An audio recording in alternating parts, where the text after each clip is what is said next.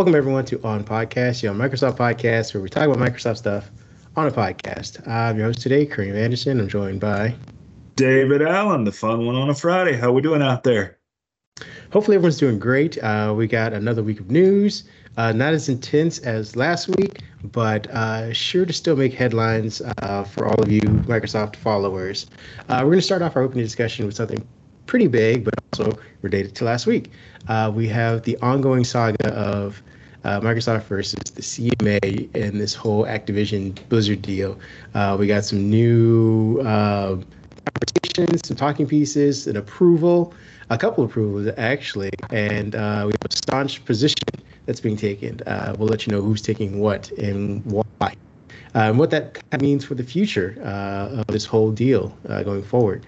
Uh, then we'll be jumping into our headline section where we're talking about Gears 5 coming to the NVIDIA GeForce, uh, what that means for Xbox gamers and uh, NVIDIA GeForce owners.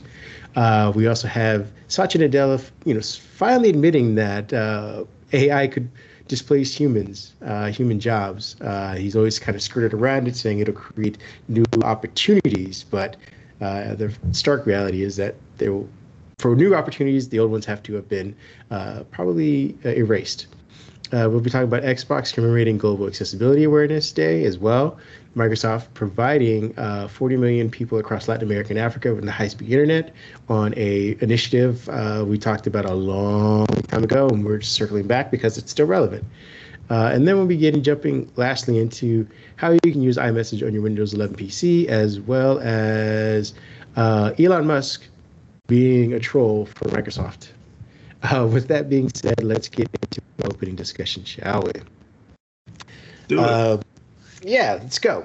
Uh, this week we had uh, the EU come out and approve the Microsoft Activision Blizzard uh, acquisition uh, with caveats.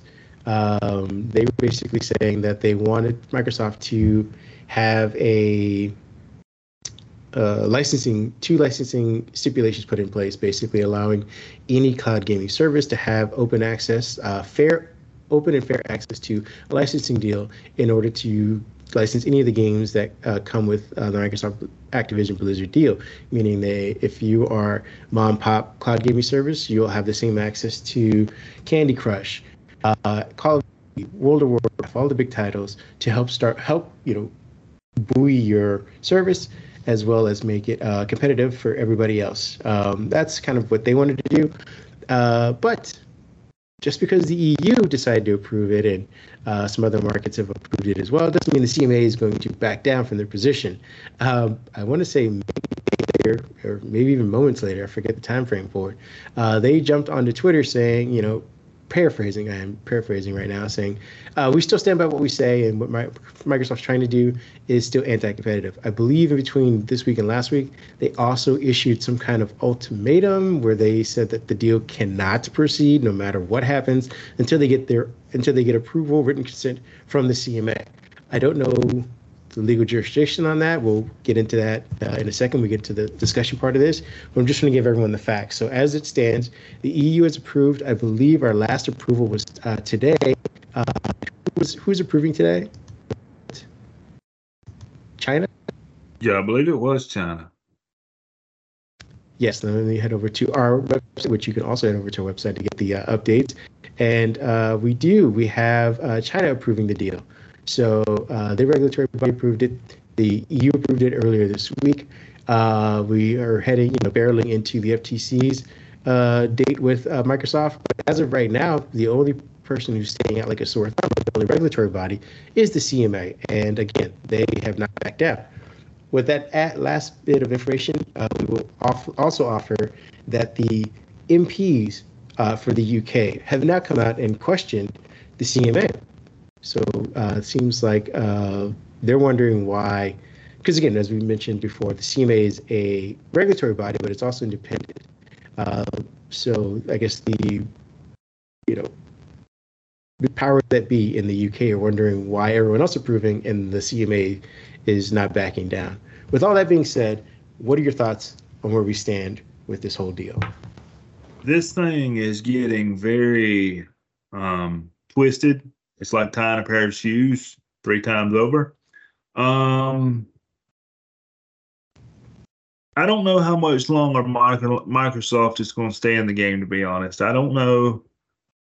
You know how much longer they necessarily intend to fight. I mean, you know, we had heard that our original, you know, closing time was roughly what a month, month to six weeks away. So I, I feel like, you know, the CMA has kind of put their foot in the ground and said, look, you know, we're not backing down from our stance on this, and I feel like something we talked about earlier this week in our um, company chat.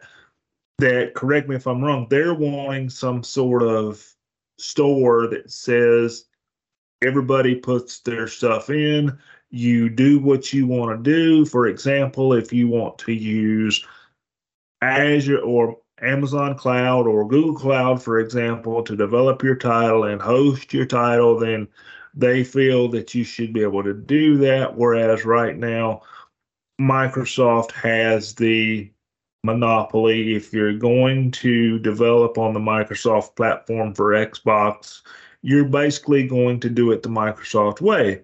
And coming coming from somebody with a background in servers and whatnot, I, I kind of see that. Imagine this. Imagine if Call of Duty, the, the developers of Call of Duty said, well, we want to be on the Xbox, but we're not going to use the Azure cloud. We're going to go get Amazon or Google Cloud, pick your poison. And, and they go, they do their development, they house their title, and the title is released. And you're going through the dashboard. Well, I'm gonna download Call of Duty. You know, the the new version is out. I'm gonna download it. Up, you get an error message but you can download everything else on the Xbox. So, what does that tell you?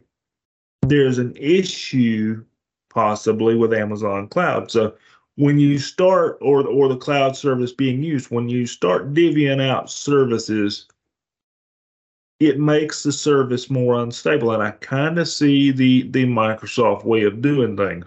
If you're going to be on our platform, you're going to do it our way. It's a security thing, it's a you know service reliability thing, but I understand that the CMA and some of the others that have you know raised concerns are saying, well, this gives Microsoft the monopoly of you know the cloud and the gaming too and I, I understand that but i also see it from the service point of view that one service one platform everything works the way it should yeah, um, I mean that's those are all great facts. Um, just to give people a little bit more perspective, uh, the scrutiny came from the MPs belonging to the Business and Trade Committee of the CMA's deal. They who questioned CMA's bosses Marcus uh, Bacher, Bokkerink, I believe, and Sarah Cardell the decision to block the merger between Microsoft and Activision. Uh, particularly, MPs expressed concern over how this uh, whole thing was determined uh, and how that affects uh, the UK uh, going forward as a as a tech place for business. Um, despite being questioned, uh, doubled down on the CMA stance that the deal would weaken competition in the nascent cloud gaming market, uh, and he understands, you know, why people are questioning now uh, to your point about the way that this whole structure thing, this whole thing is structured, um, I apologize to anybody who is in the know, but I'm going to uh, pontificate on what I know. The very little that I know is that while um, Microsoft is asking people to, uh, you know, use Azure when they are licensing the, their particular set of games or whatnot, it doesn't prevent anybody from making ports for other uh, cloud services and putting them on there. Like the idea is that Microsoft will provide a license to say Tencent, who already has whatever cloud service they're using. They're not going to necessarily drop their cloud service just for Azure. What they're going to have to do is develop a port of whatever games that they're having or whatever games they're licensing for that structure as well as Azure. Because the idea is that, as you mentioned, if there's any downtime, if there's any issues uh, or if there's any updates, you know, not speaking of the negatives, but the positive, there's any updates that Azure does that reduces latency, that, uh, you know, uh, does better pairing for multiplayer, things like that, they want to be able to push that to their games. You know, you know, we're saying that, you know, Call of Duty and, and World of Warcraft, things like that will be Microsoft games. They want to be able to control that. And if you have it on a separate platform, say AWS, and you just push out a big update that latency by, you know, one more millisecond, But AWS doesn't do that, and the game is available through AWS on whatever this cloud service is. You now have two people playing a multiplayer on unfair uh, playing fields. They're not playing equal or evenly. And the same goes for AWS. When it goes down, half, we already know this. Half the internet goes down. But that doesn't mean that Microsoft's cloud service is down. But people will blame them. We mentioned this in the chat. This is the Windows issue, where you buy an Asus laptop, say it's a really you know a three hundred dollar one, and the drivers go. You blame Microsoft. You're like, oh, Windows sucks. And well, it's not Windows' fault. It's Asus and their drivers. But because Microsoft and Windows is the thing you're interacting with, that's who you blame. And I believe that's what they're trying to prevent from. So, I mean, with all that being said, we have, like you said, there's a foot in the sand. We're, we were discussing probably for about an hour what go what happens what you know what goes how do they how does Microsoft proceed do they drop the deal completely because without the CMA's approval they threaten their other businesses in the area this isn't just all right well we'll do the deal and we just won't provide games in the UK they're saying if you go ahead with the deal get ready to drop Office Azure uh, all of the other software services that you provide in conjunction with these things, security clearances, stuff like that. Get ready to drop all that out of the out of the UK. So this is a big deal because as the MPs who were part of the Business Committee are kind of questioning, it's like, well, if Microsoft is potentially willing to drop the UK over this thing, is the is the UK willing is prepared to have such you know such a loss? I mean, they're not. Yeah, they can run to Linux and things like that. But this is a whole infrastructure that they're not going to be able to do overnight. So, what do you think? Do they strong arm? Did, did you think this appeal might work now that people are kind of questioning the CMA and pushing them into a corner? I don't know. I think eventually you get to a point, you know, and not to repeat what you just said, but you get to a point where, you know, the hard decision has to be made. You've got most people are approving the the deal right now. So is the CMA going to be the one group of people that basically goes against the majority of the world that is saying, okay, we're we're we're good with this, or they have set their provisions that they want, and and Microsoft is willing to meet them. You know, I picture it as two people standing at the table. There's a steak in the middle of the table, and who's going who who's going to take the fork after the steak first? And you know, the CMA is giving the outward appearance of we're strong, we're going to stand. But something tells me that something will be done to possibly get them to back down. Now, is it good enough for Microsoft to keep the deal? we don't know. Yeah, well, it's going to be interesting because I think I mentioned this, and again, Arch, I wish everyone had, could be privy to the chat, but I see that the CMA, while they are righteous in their opinions on what they're doing, they are inevitable. They are going to postpone or delay, prolong, I should, I should say, the inevitable. What what they're trying to do is have uh, these, you know, I guess, future cloud services that we don't know about, or even the small ones that we do know about, try and live or die on their exclusives. Because what Microsoft is proposing, what the EU drew from Microsoft is basically saying everyone has access to Call of Duty, no matter who or what service you are. Microsoft can't pick and choose who they want to, you know, help run or earn the market. They're saying everyone has access to it. Microsoft said, okay, fine, you twisted our arm. Everyone has access to the games, not just Call of Duty, because that was the big one. That was making deals for specifically. Now those deals don't even matter because everyone has access to it. If they want to start up a cloud service, so if you want to start up a cloud service tomorrow, you have access to Call of Duty via Microsoft in this deal because you forced them to. You would think that'd be what the UK wants, but instead, what the UK wants is they want cloud services to be free enough to do whatever they want with whatever service they have. And as you and I discussed, it's cost serve it's cost and resource resource intensive to host a cloud service a cloud gaming service. And uh, I knew that Google could do it. They had they had both. They just didn't have the game chops to, to keep the deals. Uh, Sony is going to substitute. I mean, they're using Azure for right now. We'll see what they you know what service they use to, to do it sooner sooner or later uh, with their own version. But they're going to have to they're going to use the gaming portion of it that they already have a huge one of to subsidize this at least early on before it starts making money. Microsoft and AWS have already invested in the version of this, which is subsidizing the game version of this. I don't know very Tencent, a big company, is subsidizing their game ones through their own uh, advertising and business models for other things. Like I don't know how many random small cloud gaming services are going to make it on their own uh, without any subsidies. Uh, same thing goes for uh, Ubisoft and Activision. I mean, not Activision, but EA. Like they have huge gaming libraries. They're they're leeching money and resources from the gaming titles to subsidize this for for a period. You know, because I mean, admittedly, Game Pass and XCloud are money sinks right now for Microsoft. Same as Netflix. Netflix dropped money for almost 13 years before they started becoming profitable. For what the CMA is asking, I don't know if any cloud service is going to have the time to do that. They they'd have to have one heck of an exclusive that ran for 10 years profitable in order to subsidize yep. these cloud services. But what's going to end up happening is they're going to start dropping by the wayside as they realize server cost and development hours and, and pay, you know paying all these studios to run these games is not worth it. And Microsoft and Microsoft and Sony and maybe Nintendo and AWS Luna's uh, their Luna service are just going to start picking these companies up as they go out of business, and then they'll have these titles all to themselves, and they won't have to share with everybody, versus forcing Microsoft to at least share the largest library with everybody. So that's the future I see if if the CMA continues to get their way.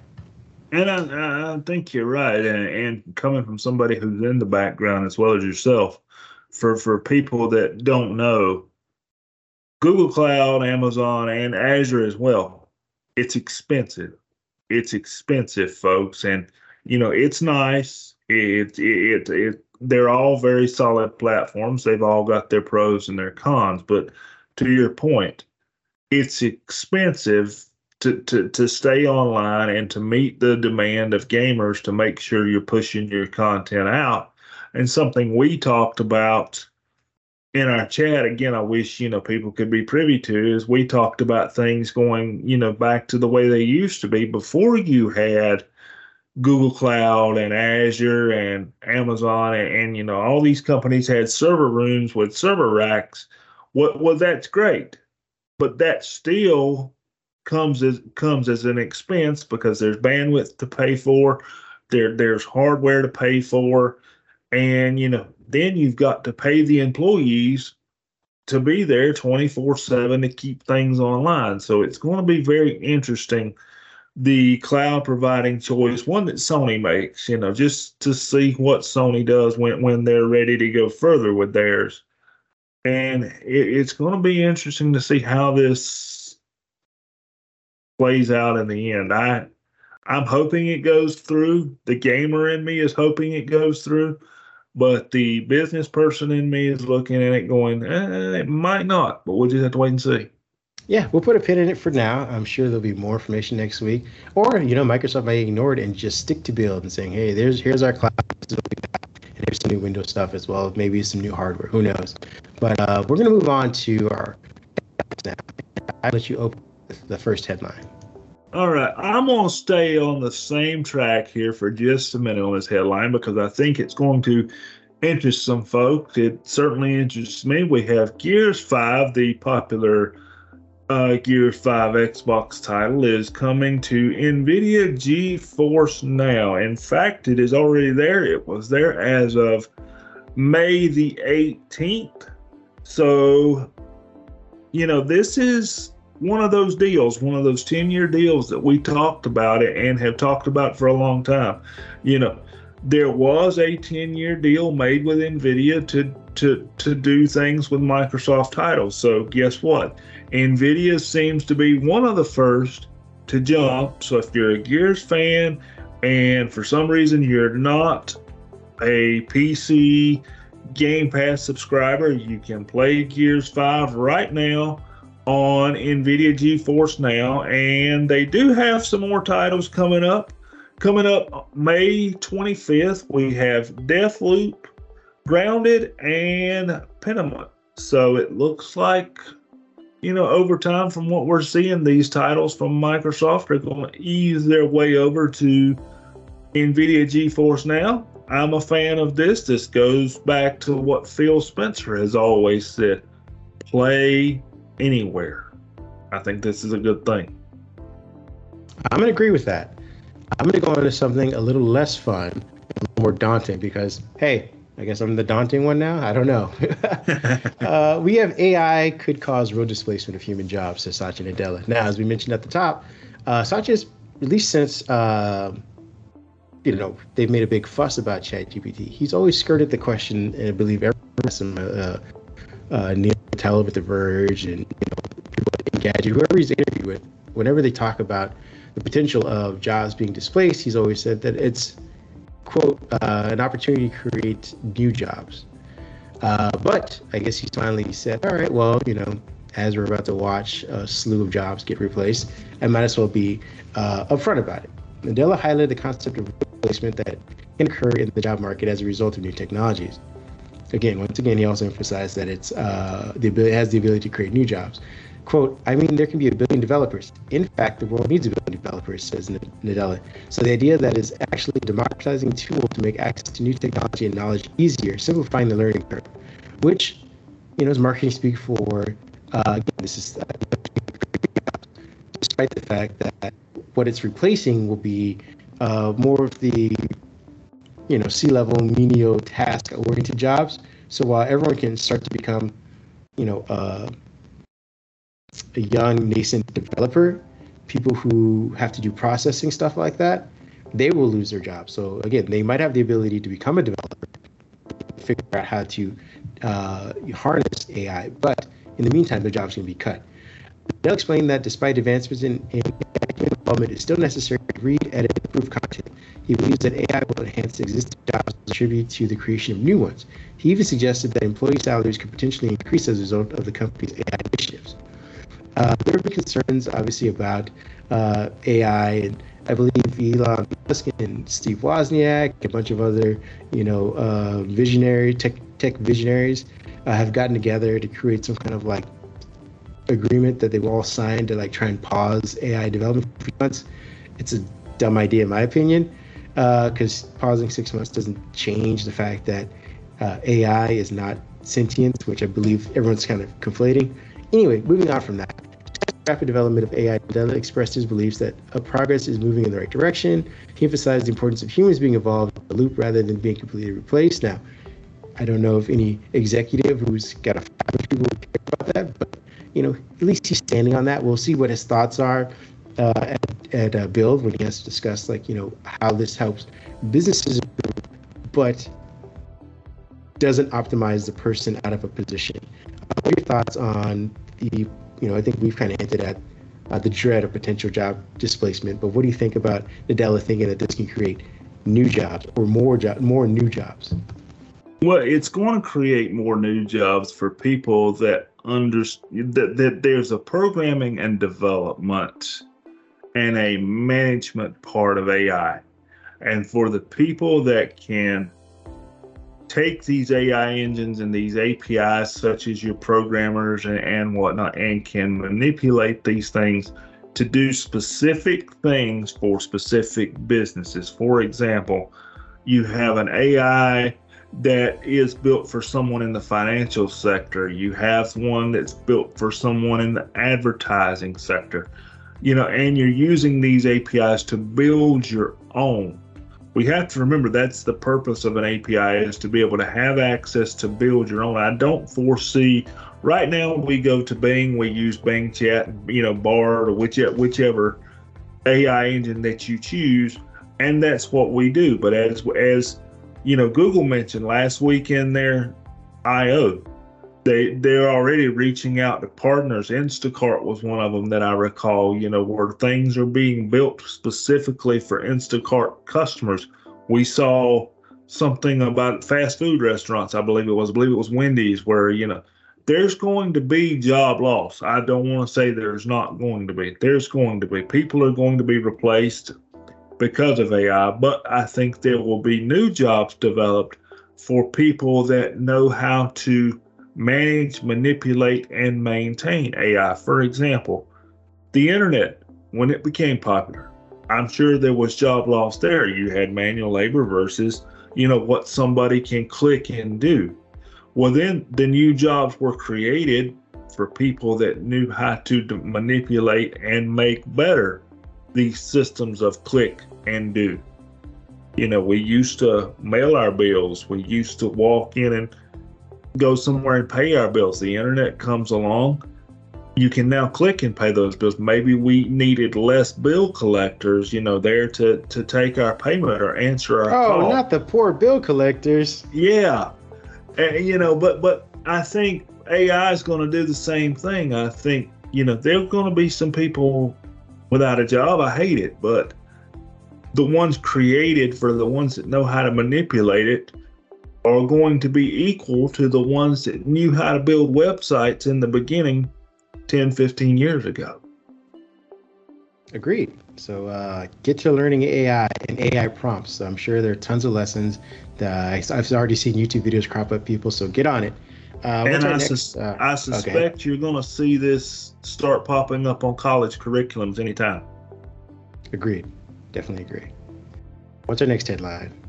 Let's see. We're going to stay on the Xbox train for just a minute. This kind of this particular headline kind of means a little something to me. Xbox has current uh, commemorated Global Accessibility Awareness Day. And before I go any further, I want to say that I commend Xbox for everything they're doing for people with uh, disabilities and how they're making products customized for people with disabilities. So those with disabilities get to compete. So, Global Accessibility Awareness Day happens to be a special a special date that is in place to focus on digital access and inclusion for more than 1 billion people that live with some sort of disability or impairment. So basically what Microsoft has been doing and and you may have noticed this in some of your games hate to bring the title up again, but I noticed that when I installed Call of Duty on a new Xbox earlier this week, you get the prompt there, whether you're disabled or not. What can we do to make this game more accessible? Do you need, you know, your your game controller to be less sensitive? Do you need better auto aiming? Do you need, you know, brighter text to read? And you know, Microsoft debuted this seven months ago because I remember covering it on our website.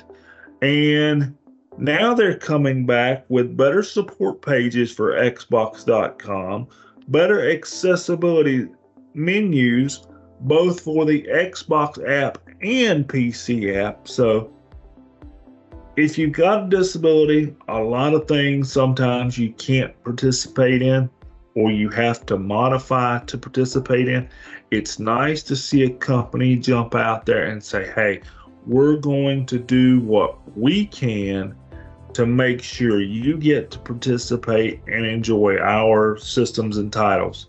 So I'm a fan. I look forward to seeing more of what Microsoft's going to do. And I hope that other companies that are watching how successful this is and how game developers are implementing it and we start seeing other stuff like this. Yeah, congratulations. Microsoft's Airband initiative uh, to provide high speed internet access to 40 million people across Latin America and Africa. I believe uh, Microsoft, we wrote about this about back in 2016. They launched it in 2017. Uh, this is back when I believe Facebook was throwing drones in the sky and Google was using balloons and stuff like that. It was basically an initiative by people to get uh, rural areas mostly uh, access to uh, decent internet. Uh, I believe the headlines go in 2017, Microsoft launched the Airband Initiative, a program designed to promote internet connectivity across rural areas in the U.S. with the objective of expanding uh, internationally and helping 40 million people gain access to high speed internet. Uh, earlier this week, Microsoft announced it's uh, expanded its air, uh, airband partnerships that are in place to help the company deliver on its uh, promise uh, to connect 40 million people across Latin America and Africa to fast, reliable internet. The partnership, I believe, covers the countries of Brazil, Chile, Colombia, Guatemala, Cote, d'Ivoire, Kenya, Nigeria, Tanzania, and Uganda uh, marked some of the most significant progress in their commitment to uh, extend high-speed internet access to 250 million people living in unserved and unders, uh, unserved and under, underserved areas around the world, including 100 million people in Africa. Uh, last year in December, Microsoft partnered with uh, Visa Viasat, a global communications company, to help provide internet access to 10 million people around the globe. Africa. So they're, you know, uh, on chart to uh, hit their numbers. I think they said, including 100 million people that they've already uh, um, gotten, they plan to get 100 more by the end of 2025 uh, in Africa. Uh, there's better internet connectivity across Latin America. Latin America and Africa in rural areas uh, will help uh, these, you know, people get uh, better placed jobs, more, you know, higher income jobs, uh, more desired techni- technological jobs, as you were mentioning.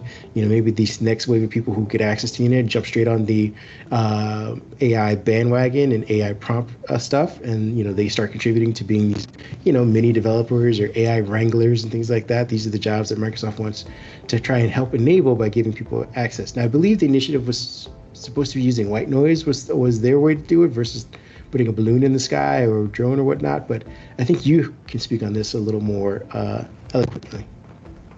Well, the the Microsoft Airband program is a tremendous program. I have um, participated in the program with a local ISP here, and to give somebody a brief background on what it is, you go to the Microsoft Airband website. I don't have that right here handy, but you can uh, Bing it or Google it, whatever your choice, and look it up. You basically fill out a form and they verify your business information, and then you will get a list of some of the new broadband technologies out there, as well as some of the existing.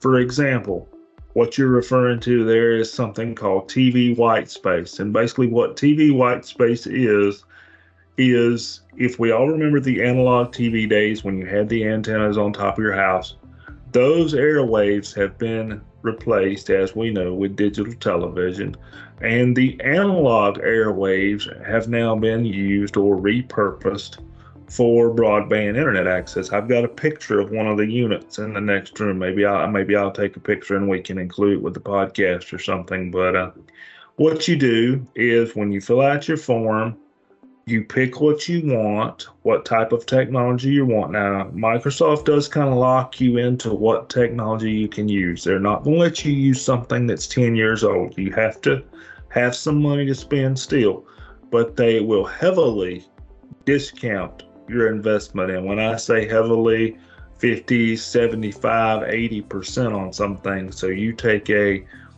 the infrastructure I'm referring to was roughly 30 grand with the Microsoft Airband program. I believe this company saw their investment knocked down to 8 grand. And then you have something that one is reliable and you can then make future purchases. This is the good part. You can make future purchases in the Airband program and still get those airband discounts. So, for example, if you say, look, in one of these countries, we want to set up 50 people. Well, you your initial order is to set up 50 people with reliable internet access. Microsoft doesn't come back and say after 50 people those discounts are over. You better have your money and be ready to, you know, pay full price. No, you can come back and make further purchases under the airband discounts. That's where Microsoft wins, and it's an end to end service. If you need an internet provider someplace to provide service, Microsoft in the Airband program has partnerships, and it's it's you couldn't ask Microsoft to be any more simplistic about it. There's not any hoops to jump through. Fill out the paperwork, get your business verified. All they want to do is verify that they have some contact information to get a hold of you, get yourself added to their newsletter, and, and start clicking the links of what you want to purchase. That's it, folks. They make it easy. So if somebody's out there in a foreign country or anywhere and saying, look, we need some reliable internet access, punch up that airband program. There just might be something out there you can use. Great. I'm glad to hear that. Everyone follow up on that. Um, I'm going to just jump ahead real quick, ahead of the last headline, because I feel like we can wrap it up with yours. And mine's just a minor one, but uh, for people who are interested, you can now use iMessage on your Windows 11 PC. Uh, Microsoft started rolling out the update earlier this week uh, to all Windows 11 customers in various languages across 85 countries in phase rollouts. Um, I believe that started actually at the beginning of this month. Um, the iPhone support for iPhone Phone Link uh, should be starting, uh, I believe, this week and should be going out uh, to 85 uh, countries for all Windows 11 users for the next few weeks or so. Uh, there are a lot of caveats to this one. Uh, yes. this means that Windows 11 customers can now send and receive messages via iMessage, make and receive calls, and check notifications from any app installed on the Windows on their iPhones directly from the Windows PC. But uh, it's apparent that the capability of the link uh, your iPhone to Windows PC has been, uh, while it's been much anticipated, there are a lot of things that you should be ready for. For instance, the update doesn't support group messaging to one-on-one chats. What's more, users won't be allowed to send messages, send images, audio, or video. So uh, you get about a third of the functionality of iMessage on your PC. So basically, if you are someone who is, you know, I zoned in sure that you're not getting any emergency messages or any, uh, you know, text messages to kind of change the date on meetings and stuff like that. This is what this functionality is used for as of right now. Um, additionally, the phone link uh, won't be able to tell uh, a normal text message apart from an iMessage. So, God be with you. Everything's going to be a green bubble, apparently.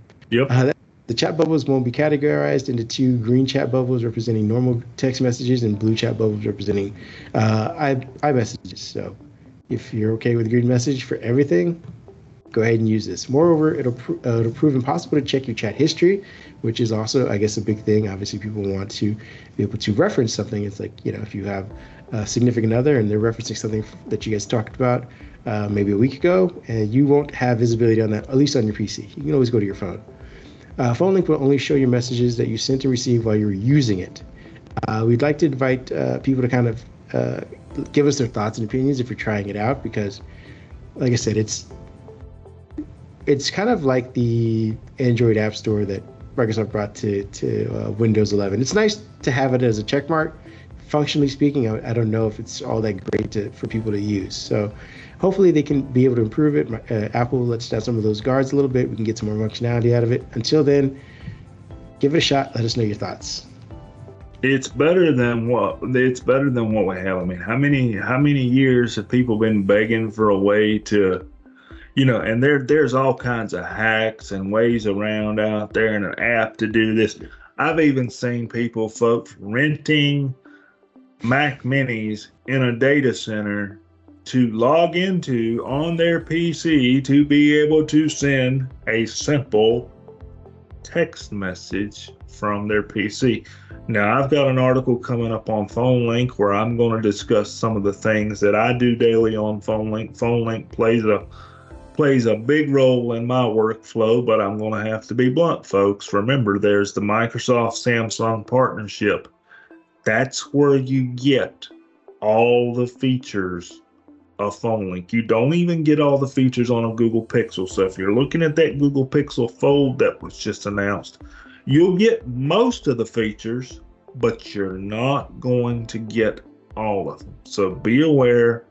And what we're doing here with iMessage, baby steps. It took us 10 years to get to be able to send a message from a, from a Windows device to an iPhone.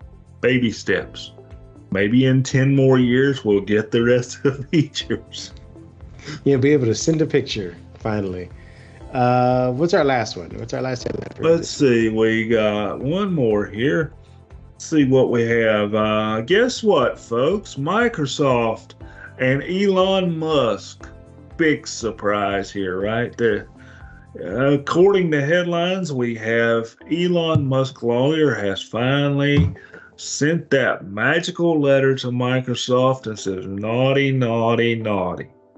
Microsoft has received a letter from Elon Musk's personal lawyer, Alex Spiro, accusing the company of violating Twitter's development developer agreement. Now, basically, what they're saying here is, I believe it's six apps. We don't know which six apps they are that Microsoft did not pay to access the API and was able to get this data from Twitter and manipulate it without paying for it without permission. Now, just to give people some background, we have mentioned this on our site, we have mentioned this in our podcast in the past.